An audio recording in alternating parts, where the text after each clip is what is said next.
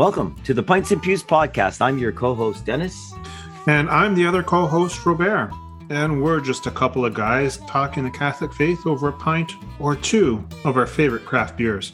So why don't you pour yourself a pint, pull up a chair, and listen in for the next little while. As we take the faith seriously, but not necessarily ourselves. And as always, if you want to take part in the conversation or have an idea for the podcast, leave us a comment or swing by our Facebook page and drop us a message. Dennis, buddy, how you doing today? Well, Bear, it's a chilly one today, isn't it? It's a, I'd say it's a dunkel kind of day, but there is sun shining there, so not not quite a dunkel kind of day, but It- it's not it's a little quite, chilly. Not quite a dunkel kind of day, but it is chilly. So it is a day for a darker beer, a fuller beer, uh, full bodied, kind of like myself. Uh, yes, kind of- absolutely. Yeah, you Maybe would have to agree with that. Yeah, you. Well, I had so- a stout last week, so I can't, or a couple of weeks ago when we were on, so I, I don't have a stout this week, un- unfortunately. But yeah, No. you're kind of right about that. Well, I, I have a, a, a porter because I'm kind of portly, but uh, we'll get into our beers in a couple minutes, sir. No IPAs this week. I think. No, IPAs are for the summer, so you got Yeah, a couple you months before we bring that those out. Seventy-five percent of the year, but yeah, go on. Well, the sun's always shining where I am, pal. That's Yes, that's right. why. That's God's why. shining his light on you. Uh, but before we introduce our beers today, Dennis, I wanted to ask you: Do you have any shout outs that you I do, wanted to and, make? and you're a part of this shout out. It's my, uh, it's my, my colleagues at work. I had this week was the first time I had worked with my colleagues in about nine months, and uh, that I had seen many of them. So it was great to see all. It was great to being back to work in person again, face to face, and a lot of them, you know, welcomed me back. So that's my shout out for this week. And yourself. I didn't see you all week. I know, and that's the problem. We're seeing too much of each other now. It was nice when we just see each other regularly. Now we're seeing each other every day, aren't we, Robert? It's good to see you again. Of It- course. and it's good to see you. And it was good to have you back in the building and, and good you. to Thank you. to Yeah. continue the banter outside of that. I have to apologize. As you were giving your shout outs, the alarm went off on my phone. I forgot to turn Oh. that off. Uh, as we're recording this, it is now three in the afternoon, the hour of divine mercy. So I have my alarm go off for the hour of divine mercy. And I always, when that happens, just quickly say, Jesus, I trust in you. Nice. Now, for myself, for the the shout outs, and hopefully no alarms go off while I'm giving my shout outs, I have two shout outs today. Uh, and both of them are other Catholic podcasters out there. Uh, first shout out goes to the Catholic Canuck. We mentioned the Catholic Canuck in our last episode. Uh, David is a, a great friend of ours, a great podcaster uh, up in Edmonton, up in kind of northernish Alberta, up here Northwest in Canada. Canada Yep. and uh, he has a great show, great content. Uh, and uh, he's given us a couple of shout outs in the last little while. Actually, his most recent episode, as we're recording this, uh, is with another great podcaster from the podcast world. Uh, that would be myself. Um, but no, thank, thank you, thank you to David and the Catholic Canuck for your your support of the Pints and Pews podcast and helping not just get the word out about our podcast, but helping get the word out uh, about Christ and His Church. Uh, and in the same ways, a- another guest that we had on the show a little while back, uh, William Hemsworth of Know the Faith, Defend the Faith. Uh, is his podcast. He's out of Tucson, Arizona. So Right. Right. uh, definitely a different climactic r- region. Uh, I was recording a podcast with him yesterday, uh, talking about my new book, Five Smooth Stones. Hey, you're you're on the virtual tour of your uh, book tour, aren't you, Robert? yeah, I just want, I, I just had to throw that plug in there. Yeah. Um, but I, he was there in shorts and a t-shirt, and we're up here freezing under a Ah. couple feet of snow, right? Uh, but again, great work. He uh, he recently republished his episode here that he did with us Okay. um, through his own social media network. Uh, he also does great stuff, great content, great story. Uh, he has amazing guests as well. So that's another podcast I would also encourage our listeners to check out. Now, That's- if if they if our listeners still want to get a hold of your book, uh, is there ways to get a hold of that book now? Yeah, if they were to swing by the website catholicmoment.ca, uh, they'll find a link there for the book. Uh, they can pick it up there. Uh, as well through the publisher Justin Press. And again, if you're looking for great Catholic reading, uh, a small Canadian press, uh, justinpress.ca. They're out of Ottawa. Uh, they publish also amazing stuff. One of their, their biggest name authors, definitely not myself, but Michael O'Brien of Father Elijah fame. Um, they don't publish his novels, but they publish a lot of his Catholic commentary. Okay. So, and uh, and if are you doing any more virtual book tours in the next or podcasts in the next few weeks or anything like that that people uh, can catch you on? maybe once we get up? through the end of this term at school Okay. and we can come up for breath, I'm going to start looking into that. So, yeah, Good. watch for that on the Facebook page. Uh, when that comes up, we'll we'll mention it here. Uh, I know there's something in the works for Broughton's Bookstore, which is in Toronto. Uh, so those that know the the GTA, the best way to describe it is at highways 404 and 401 uh, in that general area. Right. Uh, so, but again, watch for that. Um, it was supposed to happen actually next weekend, um, but with the COVID restrictions and everything that's going on, we've put it off. It'll be somewhere end of March, maybe through April. So hopefully, uh, so we'll be there in person.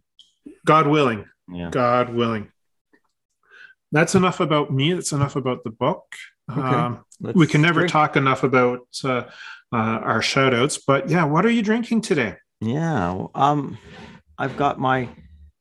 I think I had this once last year, a nice German wheat beer. Like I'm not a huge wheat beer fan. I don't know what you feel about the wheat beers, Robert. Are you into the wheat beers I don't like them at all. at Uh, all? See, I don't know. When I was living in Germany, and they always said that the big thing was the wheat beers. You have to have Yeah. the wheat beer, the Weiss beer, Weiss Yeah. beer, Weiss beer. And I had one or two, and it was like, no, it just doesn't do it for me. Okay, this is a Hocker Shore out of uh, Munich, but I find, and I got into the wheat beers oh, about five or six Christmases ago. It's not a beer like uh, you know a maybe an IPA in the middle of summer where you can have three or four. It's kind of where you have one or two, but I find it just it's just a nice drop. And if it's a German wheat beer, they do it well. I do not like the wheat beers that go very citrusy, and this is not a citrusy one. A lot of the wheat beers I find too citrusy, but no, I, I like this one. I've had it before. I don't know how you would describe a wheat beer. I mean, I wouldn't ask you because you're you're not a huge fan. I, was, I can't even remember the last time I had a wheat beer, to Yeah. be quite honest with you.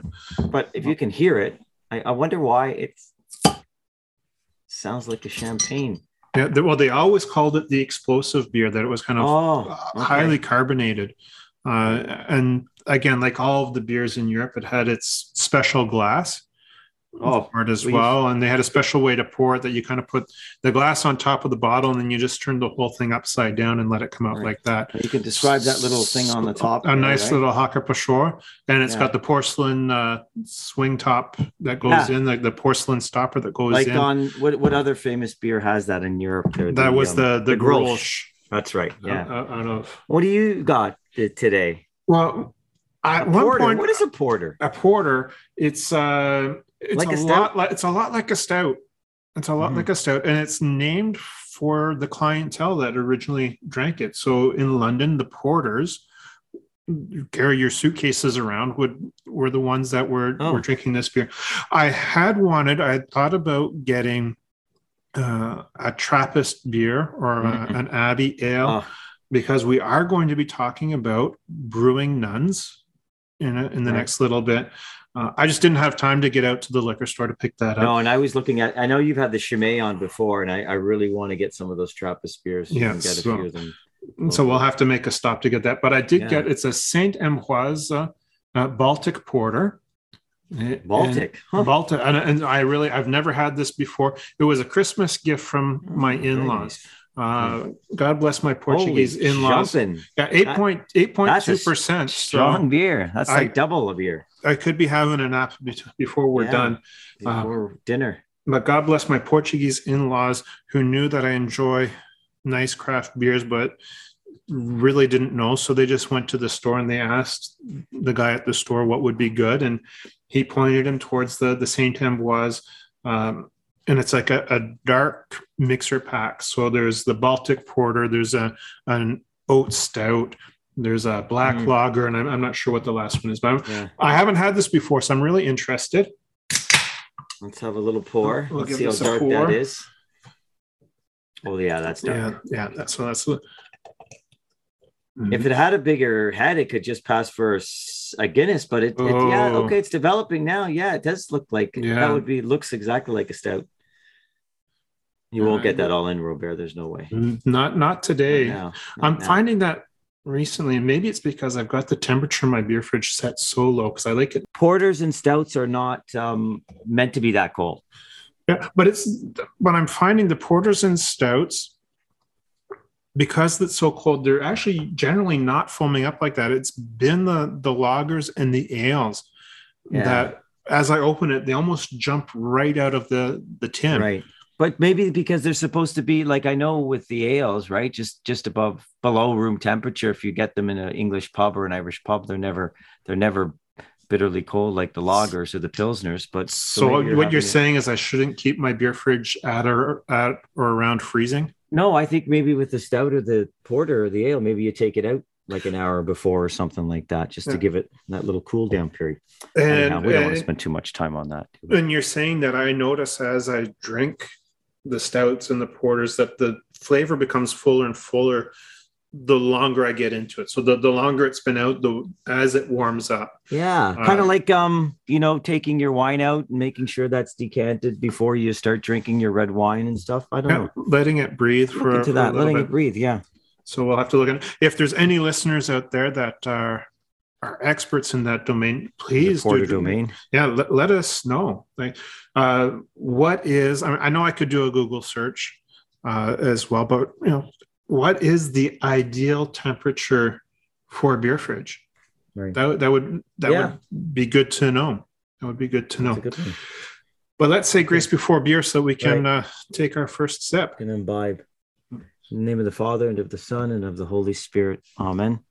Bless o lord this creature beer which thou hast deigned to produce from the fat of grain that it may be a salutary remedy to the human race, and grant through the invocation of thy holy name that whoever shall drink it may gain health in body and peace in soul. Through Christ our Lord. Amen. Amen. In the name of the Father and of the Son and of the Holy Spirit. Amen. Amen. Not bad. About 11 minutes in and we got our first sip. That's pretty good for you, Roberto. Cheers, buddy. Uh, and you know what I love about the wheat beer? It's always cloudy. Eh? You can never get that. You never get that clear. See, and, and that doesn't even look as cloudy as I remember the wheat beers. Oh, is that right? Yeah. Yeah. Mm, that's tasty. Mhm. No, and this is very tasty. Well, very full flavor. Um, almost a burnt caramel flavor, Mm, I would say. Toasted caramel, but really toasted caramel. Uh, very enjoyable, very full for a nice cold day. And we've been having a lot of cold days lately. yeah, so colds.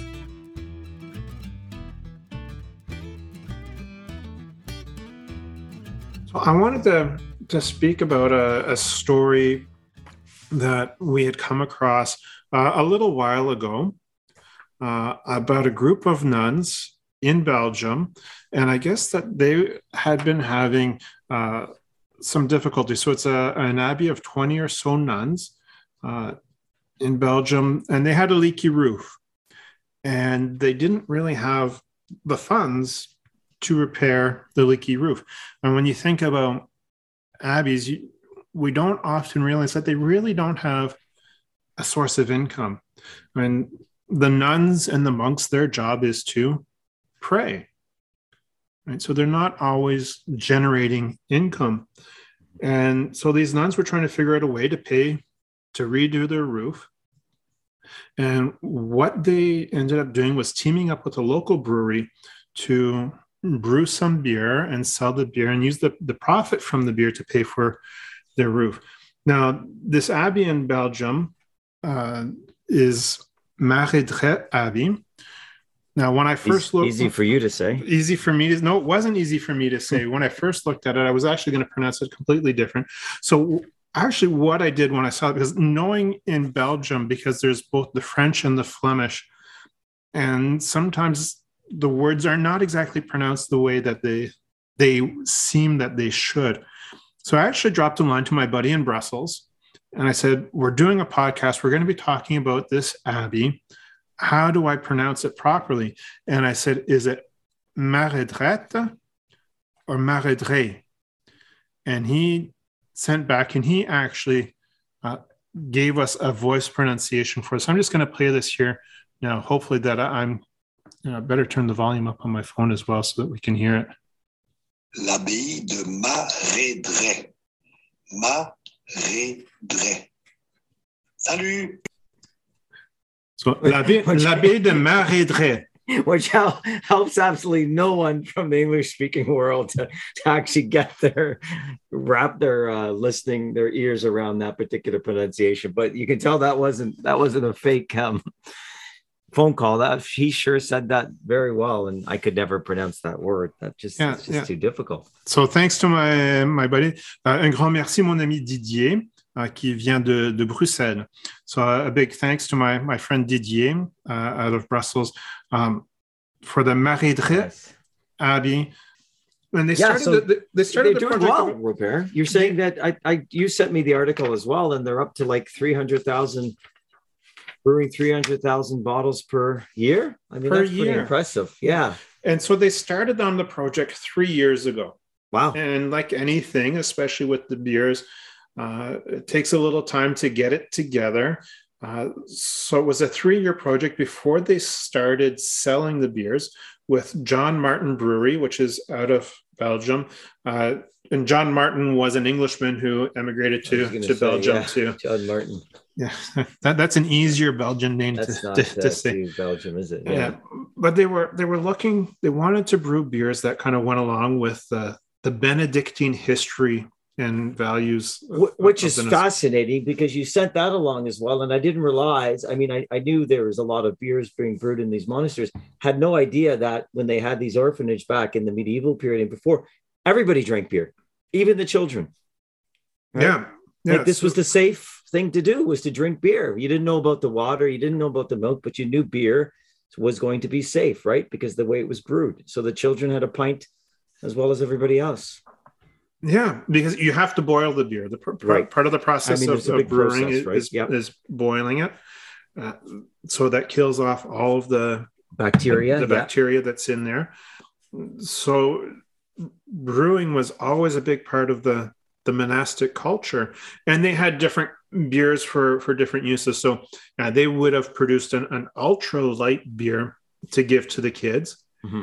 probably something close to the non-alcoholic beer that we have oh, now. Yeah do you think it says light beer? It doesn't say ultra light but i would imagine there would have still been some alcohol in that probably. There, there has to be a little bit because right. you're using the yeast to get the carbonation and alcohol is the, the byproduct of that. And and it would have fed them well too right? Because they what do you they mentioned like a liquid bread like it's, it was a good cheap meal for to give to yeah. the children. Well I, have always said beer is a cereal yeah right? absolutely so, yeah, yeah. And, and, saying that and giving the, the light beer to the children uh, other friends of ours and this is back in the 70s so these w- would have been friends of my parents and, and i knew the the kids um, the father of the family was transferred to Brussels on business in the mid 70s.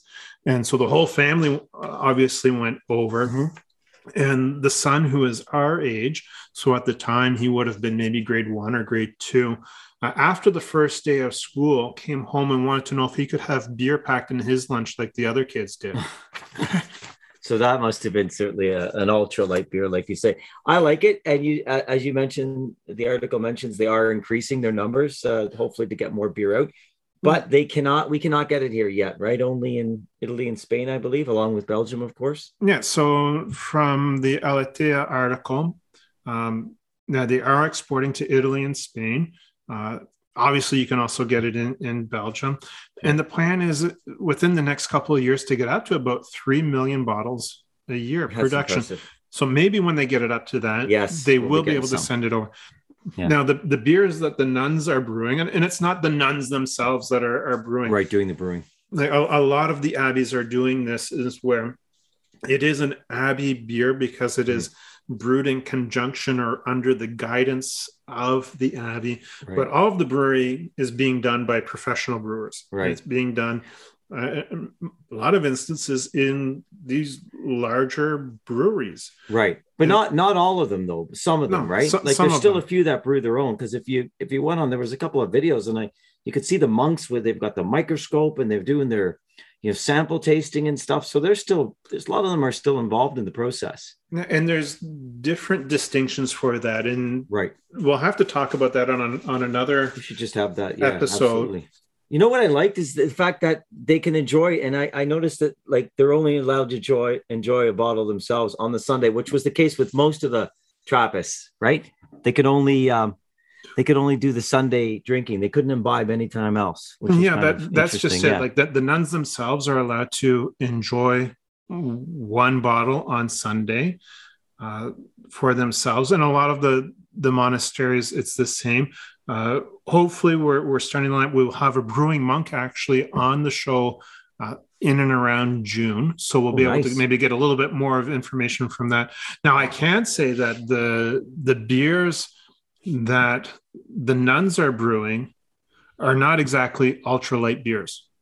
Mhm. And I don't know if you noticed that. So they actually they have Yeah. two labels that the, that the nuns are building, are brewing. The Meredre Altus, which is an amber ale, right, comes in at six point eight percent. well, that's strong. So That that's not- strong. That no no that that's that's. That's medium for them. I mean, you're saying you can't drink like a nun, there, buddy, Uh, or you know what? I, I I don't recall having. I mean, I've I've had a seven percent, but in the last, I don't know how many years. I don't think I've got ever ever had a beer up to six point eight in the last few years for sure. But it gets Well- even stronger, doesn't it? well, and I know you prefer the blonde beers. Yeah, I like the blonde beers. You yeah. like the blonde beers. Like I would enjoy the amber ale. I know you prefer the blonde beers. Well, the Meredre Triplus. So it's, I believe, when it's uh, a triplus, it's three times fermented, comes in at eight percent. Oh, So it's kind of like my Baltic Porter here. beautiful. Yeah, but I don't like. I, I noticed you put some different spices beside them and stuff. That, that to me, uh, I, I'd have to taste these because those those aren't making me attracted to the beers. Yeah, and those are the tasting notes that the nuns Yeah. provide themselves. So that the the Mhm. Altus, the amber ale, uh, they say has a taste of clove and juniper, which for me is a wintry kind of beer. I've always said I'm not a beer snob. I'm not one that's going to spin it around in the glass and say it has a hint of this and a hint of that. I know what I enjoy. Clove and juniper. Clove, maybe, but the, the juniper, yeah, you're right, throws me off a little Yeah. bit. And the And second one too. For the Triplus, the coriander and sage um, sounds more to me what I put on the turkey at Christmas. Sounds like I'm making a dish. Yeah, something in the kitchen. But Uh, I mean, we'll try it. If it comes out here, we'll give it a try for We'll give sure. it, and if it doesn't come out here, we'll have to make a pilgrimage one day. Right. And so when they we get so they're starting to generate some profits and revenues, Robert. So where is this other than the fi- the roof, which we hope is fixed at this point? Where else is a lot of the money they, that they're generating going to? Well, you know, hopefully it goes into uh, promoting vocations. Uh, one thing we, we tend to forget too is that you know the monasteries and the the convents would have day to day needs as well. Like we said right from the top, that they they really don't have a whole lot of different revenue streams besides the the goodwill of benefactors. Right. So between making the beers or the cheeses or the breads or whatever they do, or the preserves, I know a lot of them do jams and preserves. That's basically a source of income. They all seem to have the Trappists or some of these monasteries are a source of income, which really helps in kind of keeping up the day to day expenses, like you say. Yeah, but th- that would be very minimal in a lot of ways. That the income that stuff like that would be able to produce, unless they're going on a large scale. And at, at that Yeah. point, then too, Wow. then they're having to outsource a, a lot of things. Right. And you've got overhead expenses with 3 million bottles per year if they get up to that for sure. Well, hopefully you're returning your bottles for the deposit there too, right? Yeah, exactly. And I and I know in Europe they're they're much better. The system for that is is much much better. But you know, kind of thinking about this notion of, of minimal revenue streams for Right. the convents and for the monasteries, it had me thinking about. There was a podcast I was listening to a month or so ago, uh, Catholic stuff you should know, Mhm. uh, and Catholic stuff you should know had I think they had a four or a six year run. It was a number of priests out of Colorado that would just kind of like us get on and, and chat about Catholic stuff you should know. And they were talking the, the one time about one of them was saying, as far as you know, helping to support a local convent, because he had gone on retreat at a, at a convent and that they were praying for him. And he had gone on retreat as a seminarian. Um, one of the sisters there said she would pray for him and if he had any other intentions. And he he mentioned another intention for someone else that that he knew and then left. And then it was about seven years later that he went back and ended up meeting the same sister. And she asked, Well, how is so and so doing? As I've been continuing to pray for them, like for seven years, he figured she would have forgotten. You know how a lot of times we'll say to someone, Yeah, I'll pray for yeah, you. Yeah, yeah. And you kind of kind of forget mm-hmm. it. But she had been praying for seven years. And so that really is their job. The, right. the nuns in the convent, and especially the cloistered ones. Mm-hmm. Uh, their job is to to pray. to pray. But a lot of them, like you say, have this economic. I think that was certainly with the Benedictines. They had to be financially or economically independent. So a lot of them mm-hmm. took on these different, uh, the beer, the the bread, the preserves, the cheeses, in order to make sure that they were uh, self sufficient. Right? They didn't have to rely on anybody else. Yeah, and it depends on the order. So again, the Benedictines and the Benedictine motto of work and pray, ora right. et labora, is for prayer and work. Uh, so work does make up a, a, part of their day, and they are supposed to be self-sufficient. Right. Right. But self-sufficiency doesn't always pay for the leaky roof. No, absolutely. Kind, kind I mean, like you say, we've got the Jesuits near us here, and they, a lot of retreats would help out with some of the bills there they certainly wouldn't be making any beer, or we'd know about it, wouldn't we? Yeah, yeah. And so the this priest on Catholic stuff you should know uh, asked the sister, you know, thank you. He said, first of all, thank you for praying for for me and praying for my intention for these last seven years. Seven years. And he's like, is there anything I can do for you? Is there anything the sisters need that I can do for you? And her comment was toiletries. right. And that's something that those of us that in the laity we kind of take for granted. When the toiletries run out you run off to the drugstore the supermarket and you, you pick up the, right. the soap shampoo or, or whatever that you you need. And she's like we need toiletries. So he's like okay i'll do that.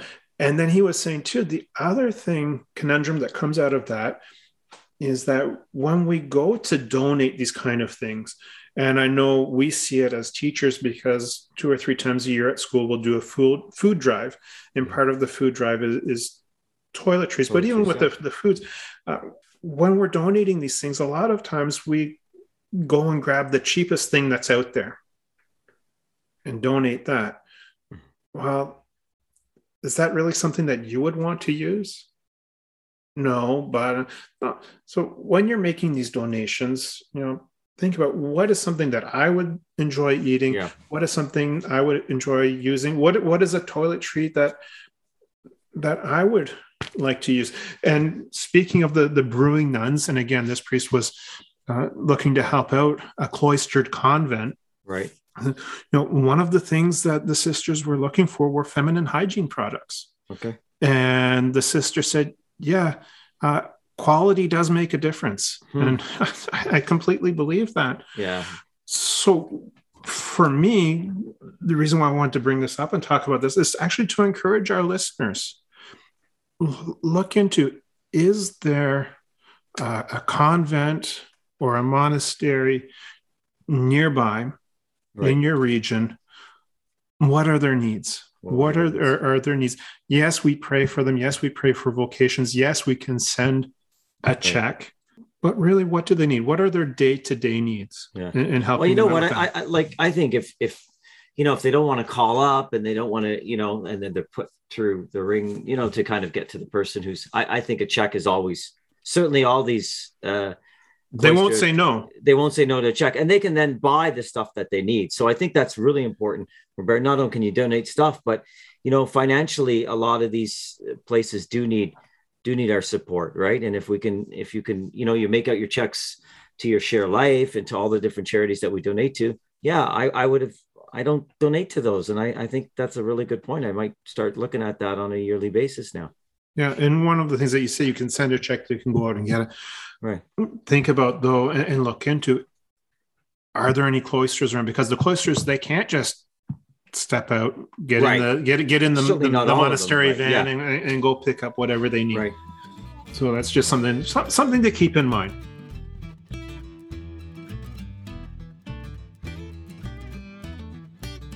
Okay. Well, you have some quotes for us this week, uh, Robert.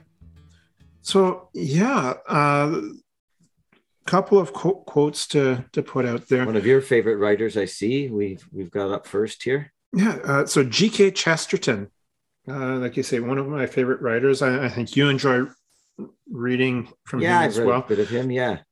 and, and it's I wanted to throw him in there because it, you know we tend to talk a lot, a lot of quotes about saints, but you know even people who are not recognized saints, saints that have been recognized by the church, also have a, a lot of good things to say. Uh, so, and this one caught my eye. I saw it on Twitter. Yeah. Well, before you go, we, we we end with GK every every uh, session, do we not? So you've you've brought another one, which I think is a really good quote. Yeah. Br- brought ahead. another one. and so I, and I saw it on Twitter again. One of our former guests, the cordial Catholic, had thrown this out out there Okay. as well. So and it, it just grabbed my eye because yeah, I, I thought it so true, so true. So Chesterton tells us bread and cheese and beer is the best meal in the world. Beautiful. Covers the four food groups. Where's my bread and cheese? I can bring my own beer. You need to supply the bread and cheese because you're right. There's nothing like a good piece of bread, a good piece of bread and, and some but cheese. It's just it's like beer, isn't it? It's just so varied. There's so many different kinds. Yeah, well, it was that Charles de Gaulle said, you know, how can you govern a nation that has 365 different kinds of cheese? Jesus. yeah. Um, I don't know if that's the exact quote, but it was it was right. something something along those lines.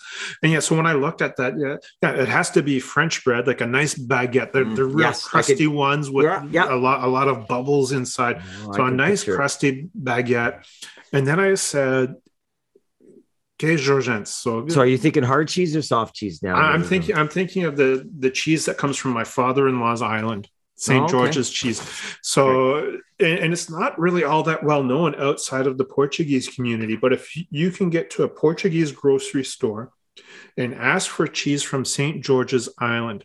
Now the island of St. George is 50 kilometers long by 8 kilometers wide and produces uh, most of the cheese consumed uh, by most of the, the, the Portuguese community.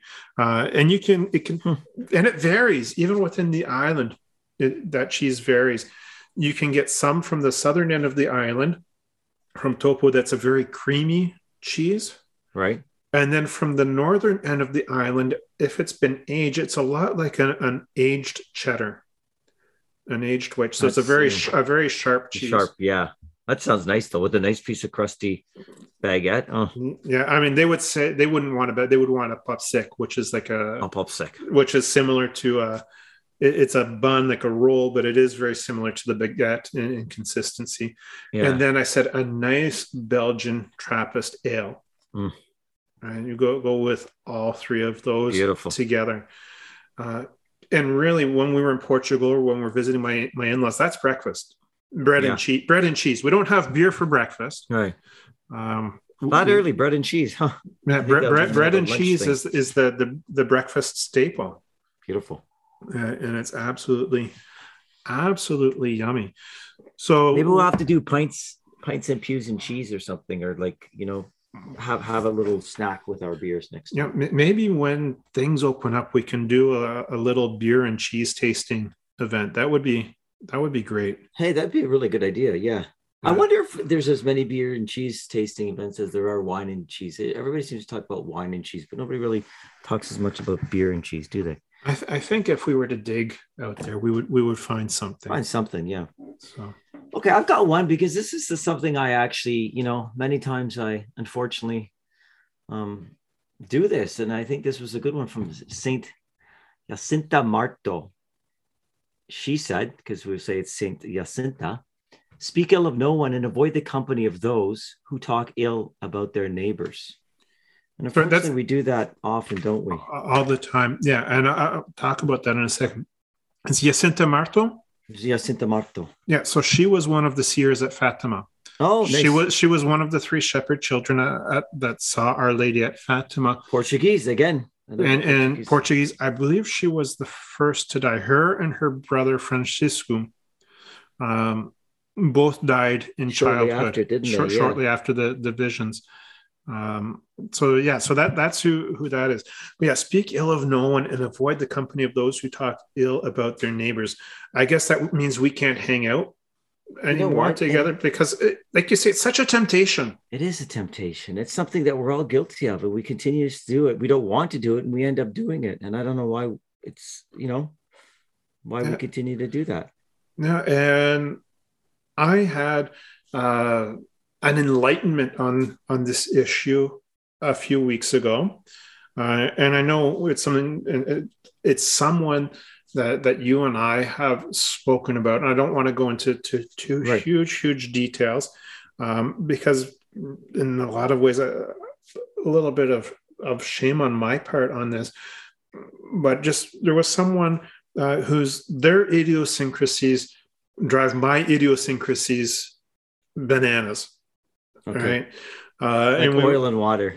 pretty much Yeah. pretty much uh and i know we, we've talked about this person before and, and yeah i need to get to, to confession on this and then one day I, I learned that he was actually quite ill thanks be to god uh, and thanks be to modern medicine he's fine now.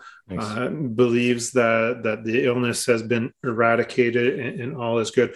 But for me, it was just a reminder to be more compassionate Mhm, mhm. and, and to uh, you know not be always looking for the faults in others because i had a pastor before that said you know when you're when you're pointing at someone remember there's three fingers that are pointing back at you Yeah, absolutely.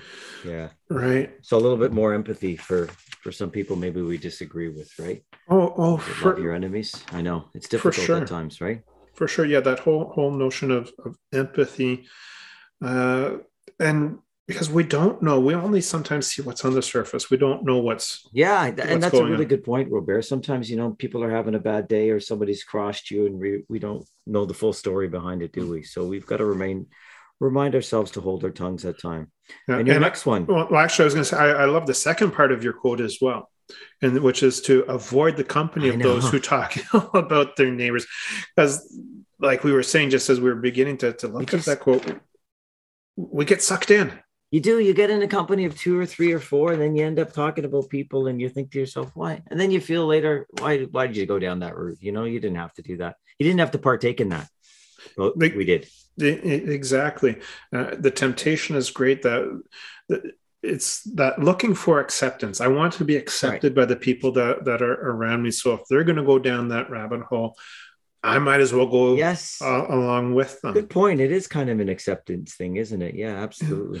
Um, but I think, and it comes back to, and not just with this, but with any of, uh, of the temptations that we wrestle with, we shouldn't put ourselves into the near occasion to sin, We're near occasion of sin. Yeah. right? That's So a really good point. for example, I know I have a problem with gluttony, Right. right? Yeah, I know that you have a problem with gluttony. I, I yeah. I, I so please agree. don't so please don't invite me Yeah. to the Mandarin for No. buffet Chinese dinner, right? Yeah. All I got to do is take uh, see your photos of your uh, in-laws' uh, Christmas and various holiday feasts to see that. And you do it. You you know what? It's a beautiful feast, but it's tough. You're right. Lots of food, lots of desserts, lots of rich foods, lots Yeah. of drink. And, so whether it's talking ill of others or uh, like I said for myself, gluttony for other people, uh, you know, it could be the temptation to to sloth, Right. Right.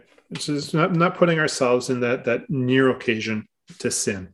But enough about me with the sloth. Let's move on to let's move on to your next beautiful quote, uh, Robert.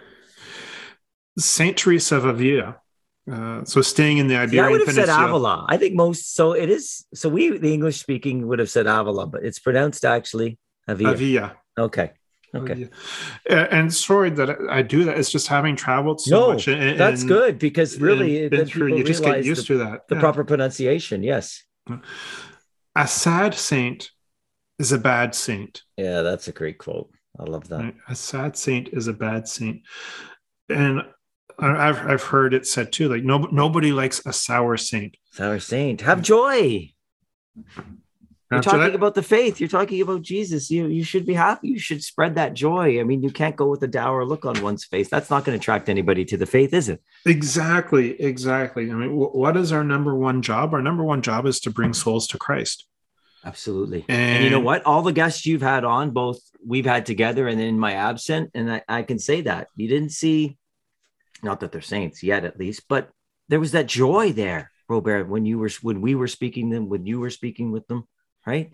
You don't want a sad. Nobody wants a you know gloomy looking fellow or you know lady. So, so why so why do you hang out with me then?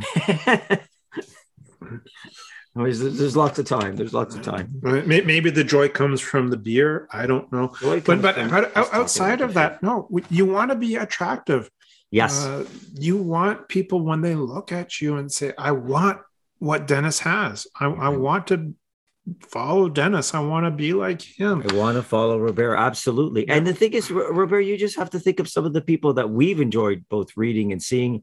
It's people who are, and you, you know, you look at these people, think, hey, we'd like to have them on the show. Why?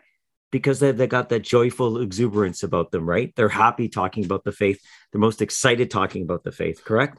Correct, correct. And thinking of having joy as well. It's not just while you're having a beer or not just while you're you're No, talking with friends, but having that joy in the hard times. Right. And in the Laudate app this past week, one of the the meditations was, you know, Lord, help me to have the joy of carrying my cross alongside you. Nice. So it, it's not just the joy in the good times, but the, the joy when our cross does become heavy Yes. and- Yes. and, our cross does become burdensome. That's when the joy is most attractive. Yeah. Good because- point. People are going to be looking at you saying, you know, they have every right to be miserable. Mhm. And, and, you know, case in point is yourself. Yeah. Uh, When you were going through, I know. And, and the fact that- that you mentioned that, and I, I think maybe that I could have been more. Maybe I was, you know, maybe they look at somebody like that, say, hey, when the t- when the going gets tough, look at them now. They're Yeah, gloomy and sad, right? They should but- still have that. but I don't think you were. Uh, because you know, I, I, tried, I, I would I would call you up and we would chat and would be chatting like Yeah. we were doing now and, and we would laugh and uh, you stayed strong in the faith you stayed close to Christ and you were able to say yeah it hurts yeah I'm not feeling well like yeah I can hardly get out of bed but Yeah. Christ is with me God is good and you know we'll, we'll Well, send these fun texts back and forth yeah, we would we'll have that fun about this. text. Yeah, this Right. is certainly a time for inner reflection. But uh, yeah, you know, it just I don't know. We just uh, I think it's a great quote. A sad saint is a bad saint. And I, I think sometimes we have to make sure that the person that we're speaking to at that time maybe needs to see that joy on us if they're if they're ever going to follow. Follow and and, and and joy isn't necessarily happiness right, and, absolutely no. you know, You know, laughter we could have be having a bad day at the time, but they have to make sure that you know they don't see the the gloom right ex- when they're thinking of the faith. Exactly Um, and the the last one I have is from St. Thomas Aquinas, and I think this speaks to a lot of things because we just have a lot of things that we really are attached to. The things that we love tell us what we are. Cheers buddy Here's yes, there we go. There's one. The things that we love tell us what we are. So let's remember to prioritize. I guess that means, hey, Robert, prioritize our things in life.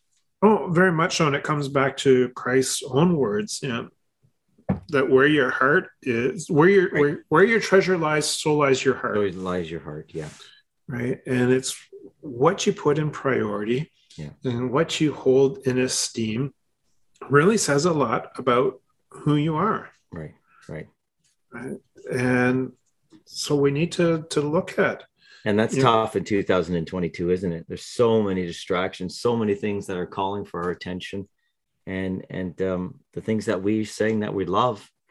That's who we are, unfortunately. Yeah. So you know, the car that's in the driveway Yeah. or the, the size house. of the house. Mhm. Um, you know, which iPhone do you have? Do you have? I don't even know. I don't have iPhone. I have- I have I do. Android. But and uh, you have like the iPhone three or something I think like I that. have the iPhone six, so I think we're at 12. So I'm halfway there. Yeah. I, will, I, I will get there eventually. And our money in our bank account too. Don't forget, right? That's a big thing Yeah. as well, right? Yeah. Yeah, and we have to be so careful because, uh, again, former pastor uh, of ours, Father Charles, when I was at St. Leo uh, down in Brooklyn, uh, a number of times when something with that kind of theme came up in the scripture readings, he always quoted his mother. Mhm. You never see a hearse pulling a U-Haul, Uh, absolutely. right? Yeah. Can't Uh, take anything with you, right? and, and those things they bring us happiness perhaps but do they bring us joy No, yeah. And the happiness is usually fleeting. You're right. It's not everlasting joy, is it? No. and, and that reminds me and i've never really i've only heard of it i've never really watched there's some show on on netflix about you know or, organizing and helping you organize your closet or organize your things and you're supposed to pick up each item does this bring me joy Hmm. well if that's the case then the house is going to be empty because none of it really brings us No. true joy. Like you say, fleeting happiness, but not true joy. No. Other than the people in the house. That's that's for sure. Well, e- exactly. And our Lord, our Lord. Of course. Yeah. Right. And that's, uh, those have probably been some of the joyous moments of my life have been in adoration. There's joy. Yep. There's joy there. Not, not, uh, I'm, I'll be honest, not every time. Mhm. Uh, a lot of the time, most of the time, uh, there's a lot of spiritual dryness Mhm. that goes on. But those moments where where Christ does break through whatever wall I've built, there is pure joy.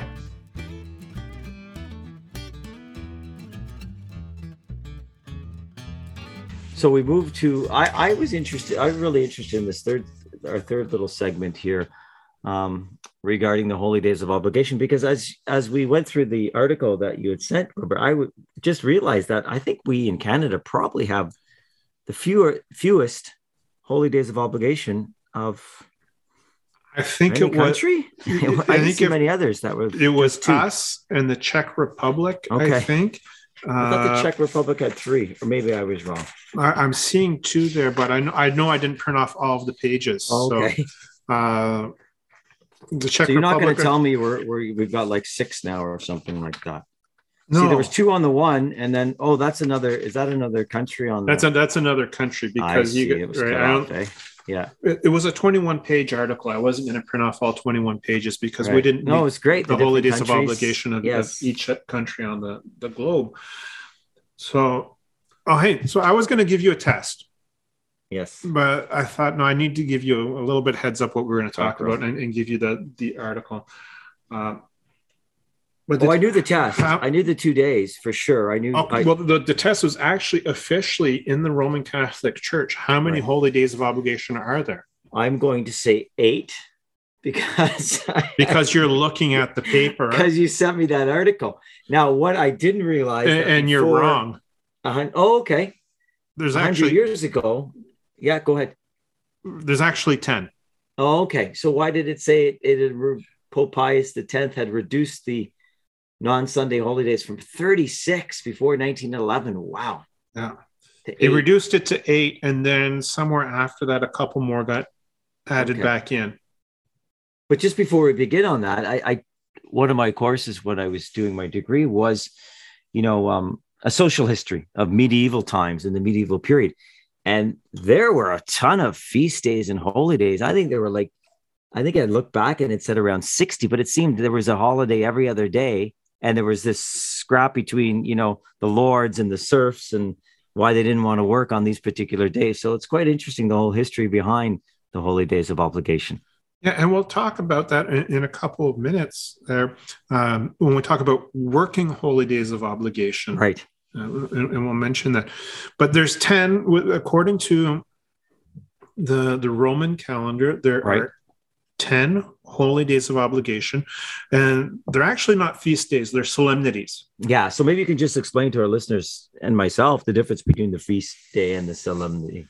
It's it's like a hierarchy. Right. uh, of holiness, if you will. Uh, and again, I I don't have a theology degree, so to, to go into great great detail on that. But you have solemnities, and then you would have a feast day, and then you would have a ferial day, and there might be uh, others in between, and depending on where things land, one will take precedence over the other right. and, and there where that comes into question because there's there's 10 holy days of obligation according to the the catholic calendar plus Mhm. another 52 53 some some odd Of course. Yeah. The Sundays, right? because, Yeah. because sunday is also a holy day Right. of obligation Right. right but if and they would have different readings kind of Depending. for, for right. depending on, on on what so i- if a solemnity falls on a sunday Mhm. then those readings the solemnity would take precedence over t- top of the the sunday readings except for and i'd have to to dig deeper in here uh, and i didn't get time to highlight it before we got started uh, in lent and advent Right. those Sundays uh, take precedence over feast days, though I doubt it would take precedence over solemnity. Well, no, I think Ho- they hopefully, they someone take, will correct me on that. Yeah, no, they say the something in. Sundays of Advent, Lent, and Easter Eastertide take precedent over all solemnities, which are then transferred to another day. Thank you. Yeah. Okay. Thank, no, thank you for that. I, just- I couldn't Yeah, see no, it as, no. as I was Yep. talking. I couldn't see it there. So when we don't celebrate those holy days, Robert, there we don't celebrate. We don't have to attend mass on those particular days. They're just moved to the nearest Sunday, correct? For a holy day of obligation, we've only got to go on Christmas and New Year's Day, correct? The Solemnity of Mary. Is that Sunday of Mary, Mary Mother Ca- of God in Canada. Canada. right? In Canada. So, okay, Right. so this was going to be my next test question Yeah. for you. What are the 10 holy days of obligation without looking at your paper? Yeah, no, I, I I would have got a couple of them. Certainly, I would have got you know the solemnity of the nativity. I would have got the solemnity of the Immaculate Conception, and I would have got the solemnity of the epiphany, the epiphany of our Lord, and the Assumption of the Blessed Virgin Mary. Those are the three or four I would have got. The other ones, no. Well, all So- saints, yeah, Yeah. So I'll just read through it here in the order of the liturgical calendar. So starting from chronological, the beginning of, of Advent, actually. right, So we have December 8th, which is the solemnity of the Immaculate Conception of the Blessed Virgin Mary, right, which is actually the patroness of my parish. okay, The 25th of December, which is the solemnity of the Nativity of the Lord, correct, Christmas. 1st January, solemnity of Mary, the Holy Mother of God. Which just stop there for one sec, which many people don't realize. Like if you ask people, you know, on January 1st, you know, they've had a late night or whatever, then they don't realize that that is a holy day of obligation. But yeah, continue. And actually, do you know what that solemnity used to be? Because it wasn't all it wasn't always called the solemnity of Mary, the Holy Mother of Oh, God. It was okay. actually a solemnity of another name. No. And it's eight days after Christmas, eight days after the Nativity of our Lord. So in Jewish tradition, what happens eight days after the, oh, the son course, is born? this- the circumcision. So it was actually the solemnity of the circumcision of our Hmm. Lord and the first time he shed his blood. Interesting. Uh, the 6th of January, which is the Epiphany, Right. the 19th of March, St. Joseph. Don't forget the 17th in some in, in Ireland, but go on. Yeah, I was going to say continue. I, I- Ireland, they add an extra one in on the I'm 17th. in there, yeah. Um, the Thursday of the sixth week of Eastertide, which is the Ascension. Okay. So that one was, but it's always a Thursday, but it's not Right. not the same date. Um, the Thursday after Trinity Sunday is the solemnity of the body and blood of Christ, Corpus, Corpus Christi. Christi, yes. It's not just a town in Texas. Yes. June 29th, which is the solemnity of Saints Peter and Paul. The 15th of August, which you got, the Assumption of Mary, the Assumption Right. of the Blessed Virgin Mary. And you also got the 1st of November, All Saints. All saints. Now I don't know why St. Peter and Paul don't have their own separate solemnity feast day, but anyhow, um, yeah. So there's ten altogether. So do any countries all celebrate all ten? I believe Italy, at least Okay. Vatican City, Right, right, would, yeah, would have all 10 now and this comes back to what you were you were mentioning a little bit before because these aren't always going to land on the weekend correct. right and so they have what are called working holy days of obligation and so there can be a single precept or double precept to the Right. holy day of obligation a single precept for the holy day of obligation so say uh, the feast of the immaculate conception falls on a weekday monday to friday Right. uh, as a single precept, you would only have to get to mass. You could still go to work all day, go to mass in the evening. Here in Canada, that's actually moved to the Sunday, Okay. right? A double precept on a holy day of obligation means not only do you have to go to mass, you have to abstain from servile works. hmm So you treat it like Sunday, treat it like the Sabbath. Right. Now, when Uh, you're saying servile works, are you saying you're not required to go to work? you're not required to, you're not to go to work. Okay, so that that would some people could run into problems with that in terms if they had a job and a not and a boss who was not that forgiving, I suppose. I, was- I was just going to say, I would hope Yeah. not. yeah, I, I would hope that they wouldn't come into that problem. I mean, again, like with Sundays, there would be certain dispensations for for certain people, depending um, what profession you work in. right, right. right? Uh, and in some countries, so for example, I, I saw uh, a few weeks ago as we entered into 2022, um, out of Belgium, they put out the the national holidays and the school holidays so that people could plan their their calendar. Yeah, year. so I'm just wondering with a lot of these holy days of obligation now, Robert, I would imagine most of them are working holy days. Mhm. That the double precept you're talking about, I I don't see many of them other than you know maybe obviously uh, I, I I don't see that happening. a Yeah. lot. What I was going to say is, I know, for example, in Belgium, and also when I was living in Germany, right. a lot of those holidays are still national holidays. Interesting. Right. Okay. So the Um, European one, countries might still have a lot of these as national holidays per se. Yeah, Yeah, and Yeah. that's one thing. Like Americans or, or North Americans, Americans, Canadians. I know when I've traveled overseas to Europe, it's like, what do you mean the shops aren't open on Sunday? Hmm. Right. uh, I know when I was going to school in Brussels, uh, November was the the best month going because you had All Saints off, All Saints. yeah, and then All you Souls. you had All Souls off. right. Then you had Armistice Day, so Remembrance Day, November Right, yeah, 11th off yeah. Uh, and then somewhere towards the end of that was the the day of the the birthday of the founder of the university you had that day off it was like every other day we had a day off it's a lot of days in one month. uh, i know when i was teaching school in germany two weeks christmas holidays two weeks easter holidays which is kind of normal across europe as well two weeks for Easter, two weeks holidays for pentecost Wow. Well, we could just do a show on European holidays and the fact that a lot of the employ- a lot of employees get a full six weeks off in in that in most of the countries in Europe, yeah right? Yeah, Yeah. not so lucky over here. but I know here in Canada that the Conference of Bishops has either uh, suppressed them, Right. uh, which I think is maybe for a couple of them, but uh, a lot of them are moved to the nearest Sunday.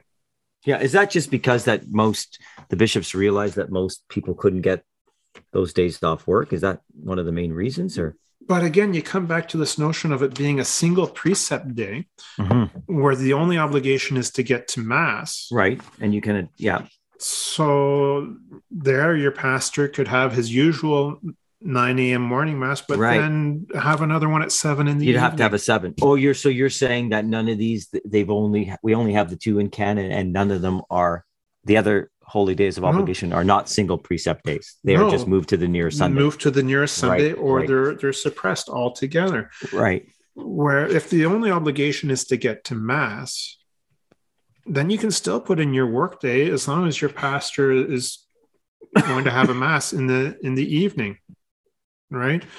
That being said, not all pastors will will do that. Uh, I know I've been disappointed uh, a couple of times where for our past our, our parish feast day, Mhm. right? Where the pastors, yeah, we're gonna have a little thing after mass, but we're just gonna do the 9 a.m. mass and then we're gonna have, you know, coffee and donuts afterwards to celebrate. I'm thinking, but Father, you know, I've got to work. I want to come. It's our, it's our, our parish Yeah. feast day. I want to come to mass that day Yeah. too. I don't Good need point. the coffee and donuts. I just No. want to get to mass that day. Right, right. So most of them should be at least giving it an, an AM mass and a. PM mass. Now, right? on that day, it would Mhm. look kind of weird for me to go to the neighboring parish if they have a seven in the evening mass. And for me to go there, yeah, I'm here to celebrate the mass for the feast day of my parish, which is closed. Right. Yeah, it would be difficult for you That- that- because that your would be a is the Immaculate Conception, Yeah, right? yeah, but And that's just picking that one out. It could have Yeah. been that, but it, it could be for the, the feast day. I know when we were at St. Leo's parish before, uh, Father Charles was always very good that even though it was normally a, a 9 a.m. mass that day on the feast of St. Leo, he always had it in the evening, okay, yes. followed by a little thing in the hall Mhm. for the parishioners to celebrate our Right. feast day. No, that's nice. Yeah.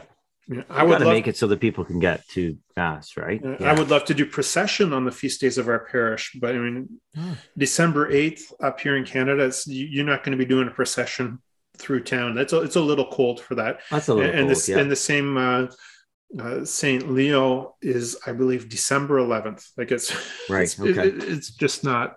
It, it just doesn't work. It ju- it just doesn't work. right.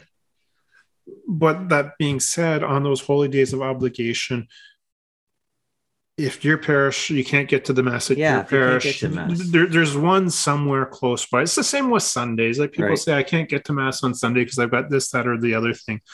Well, I I get it. Maybe in your parish there's only one or two masses, and, and it's not hitting that Yeah. right time. But within a half hour's drive, guaranteed there is a mass you can get to. Right, absolutely. Or you know, worse, you you just stop into a parish, stop into a church for prayers, for adoration. You just recognize that it is a holy day of obligation. Exactly. Exactly. But if any of the Canadian Catholic bishops are listening to this, can we have a couple more, please? All right. No, Canadian, Ca- two. Can, Canadian Catholics aren't so lazy that we're Well, not going to go. Right? You know what? And I was thinking, our neighbors down south, do they have six Robert in That's- I got stateside? to. Is I that got to. I got to flip to that page here. Let's Yeah, let, us take a take a look here. It's on the yeah, not including Easter Sunday and and Christmas, another another five, right? Yeah, So one, one, two, three, four, five, six, seven. Yeah, but uh, no six because Easter Sunday. Easter Sunday is Right, not Easter a holy day Sunday's of not. it's it's always a right, because it's a Sunday. right. Um, so- the the Ascension of the Lord, the Assumption of Our Lady, All Saints Day, and the Immaculate Conception. So they they only have four more Okay, than, than we have. so we could we could do that as well. If they could do it, we could do it certainly. oh, for sure, for sure.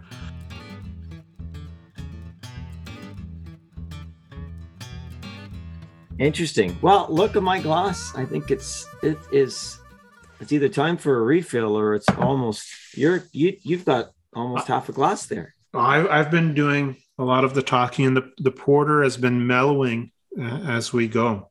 Did you have any hats left for our listeners, or are you giving them all away? Oh, I'm still waiting to give some hats away. Oh, Uh, good. I, I did put it on the Facebook page. You know, are you a winner? So please do check your your like inbox that. for that. Are you a winner? Because I've sent out four messages uh, to folks from my own personal account, letting them know that they've won. good. uh, so, are you we- giving them a cutoff date for that, Robert? We had said February first. Okay. We'll, we'll cut it off at February 1st, and then we'll pick two more names uh, and, and we'll send that out. So, yeah, scramble to check your inbox before February 1st. If nothing's there after February 1st, start checking again Right. because you you could be a winner, It could be a winner. of one of these fantastic pints and pews Pews. uh, ball caps. and our last guest, we still haven't forgotten about you, uh, Robert. We'll get that hat to you by the end of January, hopefully. And next time Dennis is out your way, it's in the back seat of his car. Yeah. Uh, Freezing. Ho- hopefully, none of the kids sit on it. So we'll, we'll get it. We'll get it to you one piece, Robert. Don't, don't worry about that. So, Dennis, as always, the time seems to have flown by, and your hourglass is empty Mine, not so much, but I think I've been doing a little bit more of the talking today. Oh, that was such a good, uh, good conversation and a great beer. Uh, always a pleasure. And um, I'm yeah, I'm completely empty. 500 mils a pint. You're almost there. Uh, So- but it was a great conversation, Robert. But the pint was pretty good too. Yes, but it's always a talk pleasure to talk about our Catholic faith as well. Very true. Very true. And just before we wrap up, perhaps there's just one small favor we could ask of our listeners. If you could take a quick moment and a couple of clicks to follow the Pints and Pews podcast on your favorite platform and give us a review. And while you're at it, give us a like on Facebook, drop us a line there, or send us an email at pintsandpews at gmail.com. We always Okay. enjoy hearing from our listeners. And we'll talk again very soon, Robert. God willing, Dennis. And until then, let's ask our listeners to remember the wise words of G.K. Chesterton. In Catholicism, the pint, the pipe, and the cross can all fit together. God bless.